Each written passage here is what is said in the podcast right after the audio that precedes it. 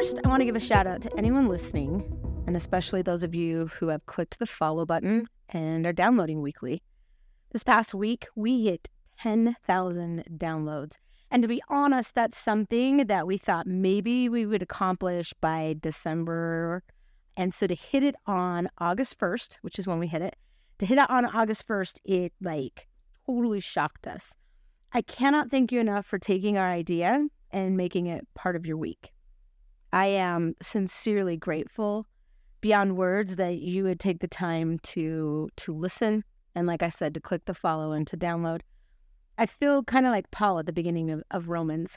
In Romans chapter 1 verses 7 through 12, he states this. He says, "To all that be in Rome, beloved of God, called to be saints, grace to you and peace from God our Father and the Lord Jesus Christ." Now, if we were to liken that like Nephi tells us to, it could read, To all that be out there listening to the Go and Do podcast, beloved of God, called to be saints, grace to you and peace from God our Father and the Lord Jesus Christ. First, I thank my God through Jesus Christ for you all. And I do. That your faith is spoken of throughout the whole world. As a side, we've been looking at some of the demographics, and I just want to shout out to America Samoa I'd like to shout out to Mexico, England, Denmark, Germany. Mm-hmm. Shout out to, I think we hit Chile and Colombia, and 46 of the 50 United States, maybe a, a little bit more on the last count. So we're grateful that your faith is spoken throughout the whole world. For God is my witness, whom I serve with my spirit in the gospel for his son of his son, that without ceasing I make mention of you always in my prayers, because I do pray about these lessons and what to put in them. Making request, if by any means now at length might have a prosperous journey by the will of God. For I long to see you, that I may impart unto you some spiritual gift to the end that you may be established. And I really do. I wish that I could see every single one of you and get to know each of you and hope that as you're listening to this podcast, you feel like we're just chatting in your living room, or as it may be, uh, currently we're chatting in a bedroom. That is, that I may be comforted together with you by the mutual faith, both of you and of me. I know that we can be strengthened by each other's faith, and that is really one of the reasons why we brought together the podcast and why we why we do this is to strengthen our own faith candidly and to help strengthen the faith I'm going to own it and be rationally self interested. I hope to strengthen the faith of my own family and then from there on to reach the rest of you. Now, we are in the books that are considered to be epistles, which is to say, letters written by church leaders to saints in various parts of the world. I don't know about you, but it's pretty cool when you receive a letter from a member of the Quorum of the Twelve Apostles. Paul wrote most of the epistles here in the New Testament and Romans, and Romans is actually one of the last ones that he wrote, even though it shows up in our copy of the New Testament as the first one. Now, there are some terms as you're reading these epistles that I want to ensure that you understand. Because if you don't understand these terms, you're going to be reading going, what the what is this even talking about? So, the first term that you need to understand is the term the law. When the epistles or when Paul is referring to the law, in his epistles, what he's really talking about is he's talking about the law of Moses. And when he's talking about works, he's talking about outward actions. So we've got law, law of Moses, works are outward actions. So let's kind of apply this, right? Since we know that is now. So we go to Romans chapter 2, and we see these words in action if we jump into Romans 2, verses 11 through 15. So in verse 11, for there is no respecter of persons with God. I love that. God loves all of us. For as many as have sinned without law shall also perish without law, and as many have sinned in the law shall be judged by the law. In other words, we're going to be judged according to the amount of the law that we have received. And on the other hand, we won't be. Or in other words, we're accountable for what we know. So, for whatever level of knowledge of the gospel that you have, that's what you're accountable to because you have that particular knowledge. So then he says this For not the hearers of the law are just before God, but the doers of the law shall be justified. Whoa, he just introduced another term to us. The word justified is sprinkled throughout the entire book of Romans. And doer shall be justified. To be justified means to receive a remission of or pardoning of sin, to be forgiven or declared guiltless or free from eternal punishment. Now, I don't know about you, but I want to be justified in the end. I want to be forgiven. I want to have a remission of my sins. I want to be declared guiltless and free from eternal punishment. So here he's saying, wait, the doers of the law shall be justified, or those who are actually obeying and actively living the gospel will be the ones who are going to receive this remission. So then we jump into 14 and 15. For when the Gentiles which have not the law do by nature the things contained in the law, these having not the law are a law unto themselves, which showeth the work of the law written in their hearts, their conscience also bearing witness, and their thoughts, the means while accusing or else excusing one another. Now, you may be saying to yourself, that was awesome. What in the world did you just read? Right? I actually have been sharing some of these verses with my 13 year old. And the other morning, as I was sharing verses, I said, okay. And I read the verse. I'm like, so what did I just read? It's my favorite answer. And I know it's true. She looked at me. She's like, I know what all those words mean, but I can't tell you what you just read. She's a very well read individual and she gets the words. She just doesn't necessarily know what it is that I read. So let's look at verse 15 again, which show the work of the law. Remember, works are their outward actions of the law, the law of Moses. But this is the key written in their hearts. The law or the gospel is a part of who they are. In modern day, Elder Bednar and others have called that the fleshy tablets of your heart. Does that sound a little bit more familiar? or more like 2023, right?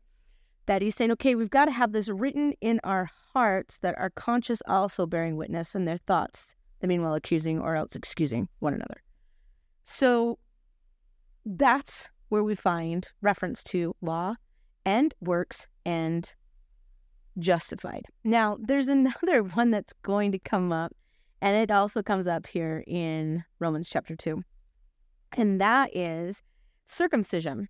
You are going to hear about circumcision throughout the epistles. And circumcision, while it is a physical thing that generally in the year 2023 happens to a newborn, it would happen as a symbol to a Jewish born child, the same way that it does now, but with the uh, rabbi. That being said, some of the Jews were getting uptight saying, hey, unless you're actually circumcised, you're not really part of the house of Israel. Now, circumcision, you need to understand, was a symbol uh, or outward appearance of an inward commitment. Can you think of anything in the year 2023 that we have as an outward symbol of an inward commitment? We have tons, if you think about it. Christianity as a whole uses a cross as an outward symbol of an inward commitment. CTR rings can be used, and also clearly the temple garment. So in Romans chapter 2, still, if we look at verses 25 through 29, we get to see some of these words again working together. Okay? So we start with, For circumcision verily profiteth if you keep the law, but if thou shalt break the law, the circumcision is made uncircumcised. Now, again, we're going to use Nephi to help us out and liken this. So let's use the temple garment, and we'll replace circumcision with the temple garment. For the temple garment verily profiteth if you keep the law. But if you breaketh the law, Thy garment is made as though you don't have a garment. That's what he's saying. Therefore, if the uncircumcision keep the righteousness of the law, shall not his uncircumcision be counted for circumcision? Again, do you get what he's saying? Like, if you're keeping the law, even though you haven't been circumcised, don't you get credit for obeying? And shall not the uncircumcision, which is by nature, if it fulfill the law, judge thee who by the letter in circumcision doth transgress the law. Again, this is one of those things. I know some of you have these conversations with your parents where you're like, "Yeah, well, I'm, i want to date this this kid because eh, eh, he's not a member of our faith, but he treats me better than LDS boys do." That that's what this is saying. That sometimes those who have made the covenant aren't living the covenant, and sometimes people who aren't inside of the covenant live the covenant better. For he is not a Jew which is one outwardly, neither is that circumcision which is outward in the flesh. Here's where it becomes important. But he is a Jew which is one inwardly. And circumcision is that of the heart, in the spirit, and not in the letter, whose praise is not of men, but of God. Or, in other words, what matters is where our hearts are. Remember, is it written on our hearts? Do we have the law on our hearts? Now, one of the ways that we show that we have our the law on our hearts is through our actions and how we respond to certain things. So, I have a song that like helps me out when I get into a jam. The lyrics to that song actually are found here in Romans chapter 1, verse 16. And it is something that has helped me for a couple of decades. And it goes like this.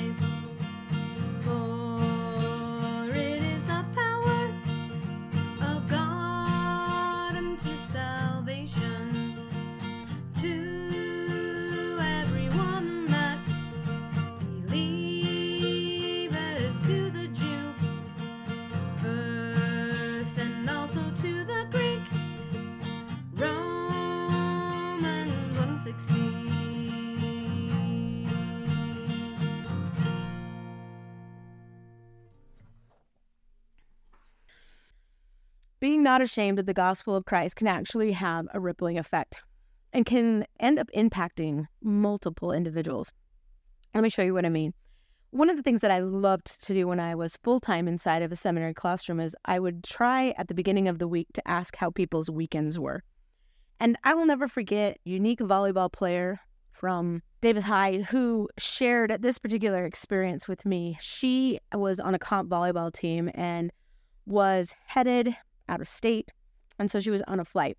And so as I said, hey, what happened? Anybody have something really fun that they want to share from the weekend? Hand shut up. And she said, I met Elder David A. Bednar. And I said, wait a second, what? And she's like, yeah, we were flying as a volleyball team. We didn't even notice that he was on our flight. He actually noticed us. He came up to us in the middle of the flight and he sat and talked with us. And then she said, just in case that you don't all believe me, here is a picture. And sure enough, here is this group of volleyball players on an airplane with Elder David A. Bednar, like center. I said, Well, how was the conversation? He said, Well, he asked what we were doing and where we were going and, and what high school we went to and a little bit about themselves. Elder Bednar, in this moment, really understood one of the things that Paul is hoping that you and I will understand in Romans 2.21. In Romans 2.21, he says, Thou therefore which teacheth another, teachest thou not thyself? Did you catch that?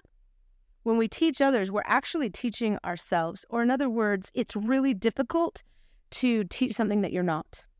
I remember one particular conference, they talked about how the youth can smell hypocrisy like the scent of fresh baked bread.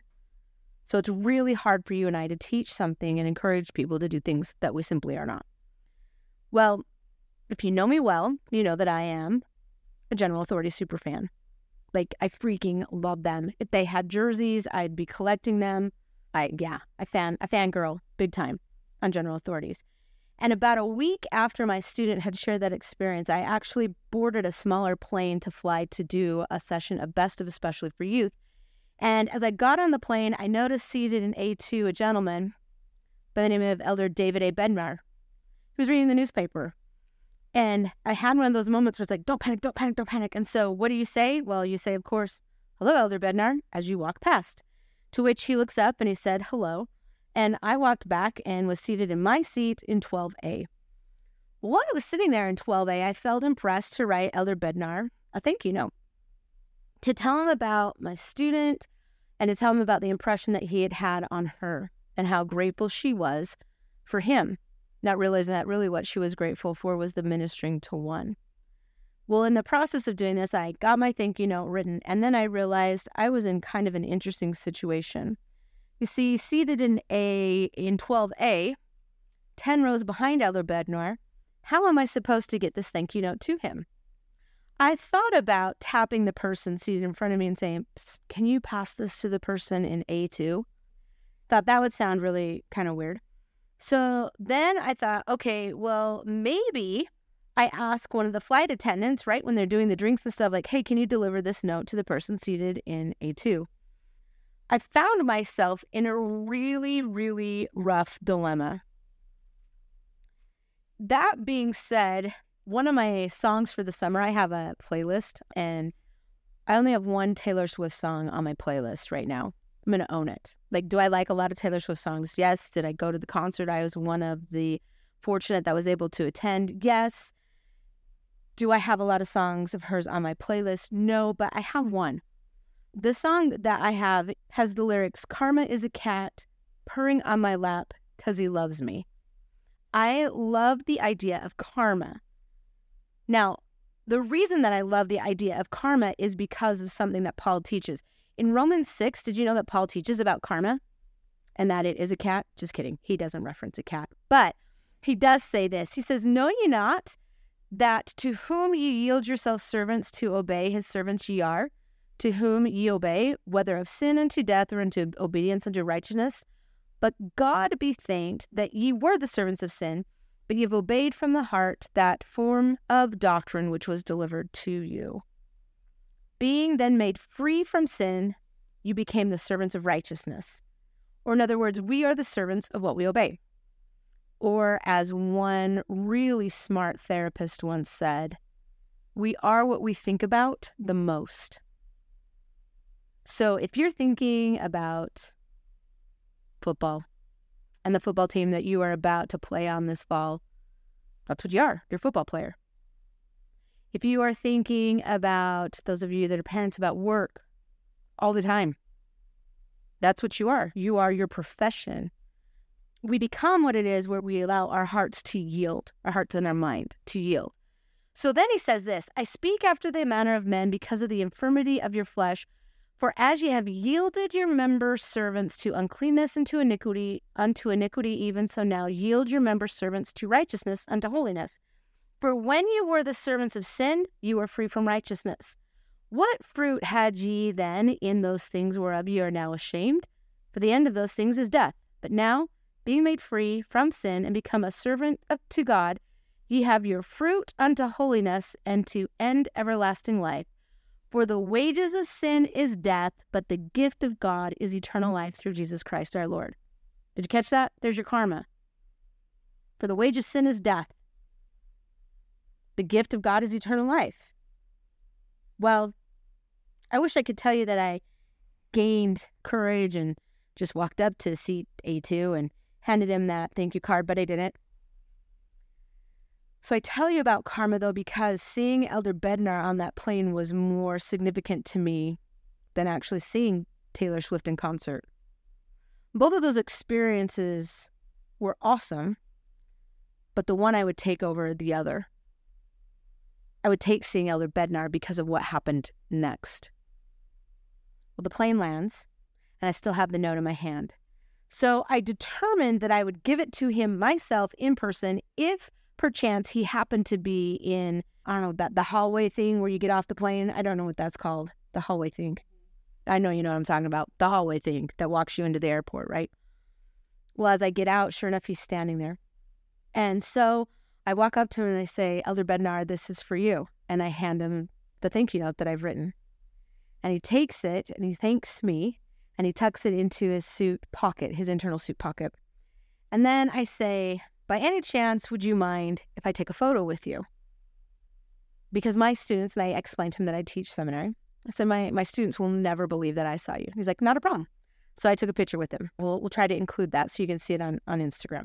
So I take this picture with Elder Bednar. Now, that would be a great ending to the story, right? But remember, we're talking about karma, and it's a cat purring on your lap. Why? Because it loves you. And God loves us when we're trying to do things that are right. And so we have to take a look a little bit deeper. See, Romans 3, part of the reason we don't do some of the things that we know we should is because we kind of anchor ourselves to Romans 3 but we don't anchor everybody else to Romans 3, verse 23, which says, For all have sinned and come short of the glory of God. We like to read that scripture for I have sinned and am short of the glory of God, but you over there, you're not. You are so freaking righteous. But the reality is, is all of us have. And because all of us have sinned, a really great thing that, that Paul talks about here in these chapter 5, verse 8 about this. I love this. But God commendeth his love towards us in that while we were yet sinners, Christ died for us. So I love that we've all sinned and come short of the glory of God. But what? While we were yet sinners, Christ died for us. Christ offers us grace, which is the enabling power or the divine help or strength.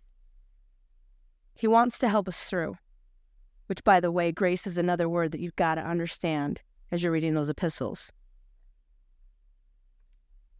Well, remember, this is about karma. And about a week and a half later, I received a letter from Elder Bednar. Remember, at the very beginning, I said, wouldn't it be cool if you got a letter from an apostle?